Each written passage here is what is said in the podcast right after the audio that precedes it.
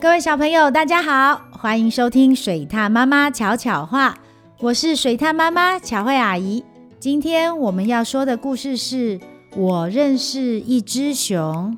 到底要在哪里才能认识一只熊呢？一起来听听看吧。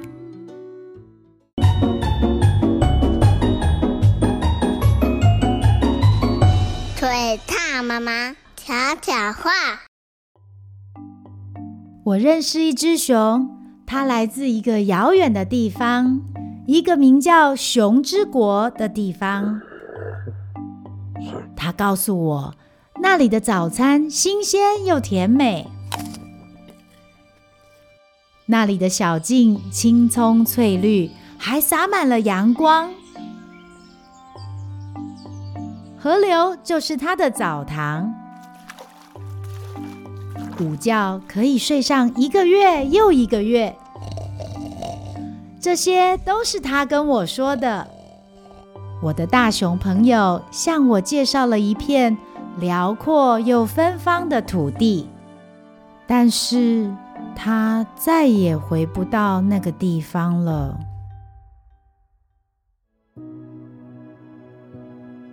所以每一次我去动物园拜访他的时候，当他说起那片土地，我都会待在笼子外，非常仔细地听他说。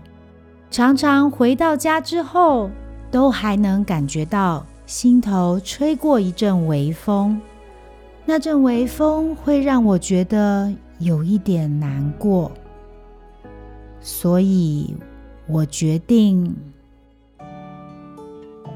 把家里养的鸟从笼子里放出去。我想看到它自由自在地飞来飞去。小鸟自由自在飞来飞去，嗯，真是辽阔又芬芳。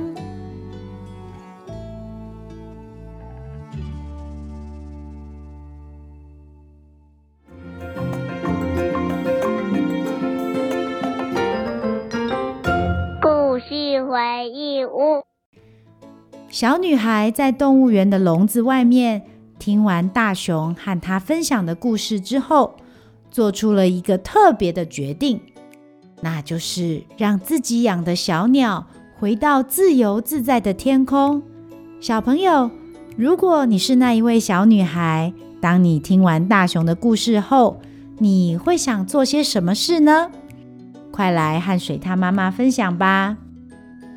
台语小教室，小朋友，你是不是在这一集的故事中和小女孩一起认识了一只熊呢？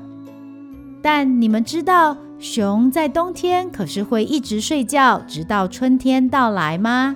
这就叫做冬眠。那今天水獭妈妈要用台语教大家认识会冬眠的动物。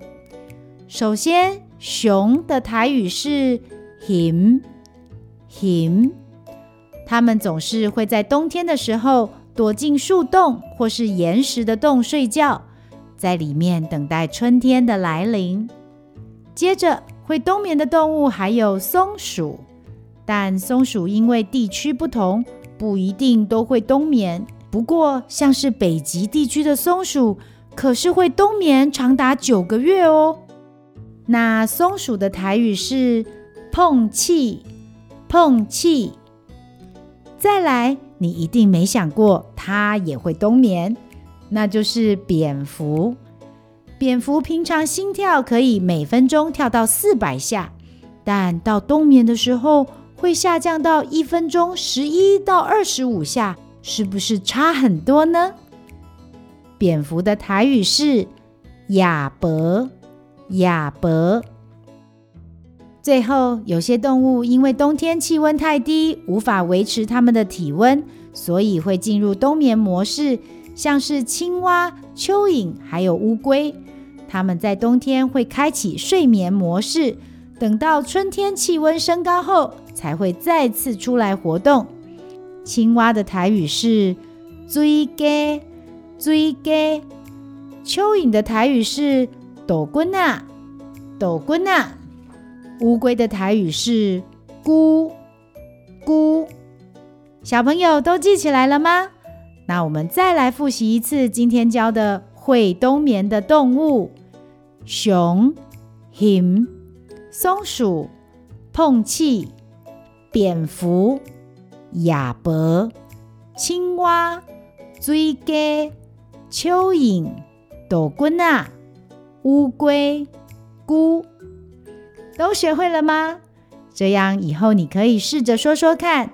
我刚刚有看到青蛙，哇，塔多啊，有看到水鸡，或是树上有一只松鼠，树仔顶有一只碰气，记得多练习几次哦。喜欢听水獭妈妈说的故事吗？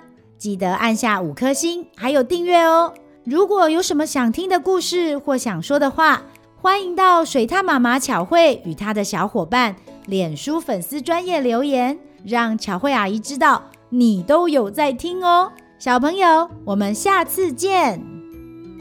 本故事由阿布拉教育文化授权使用。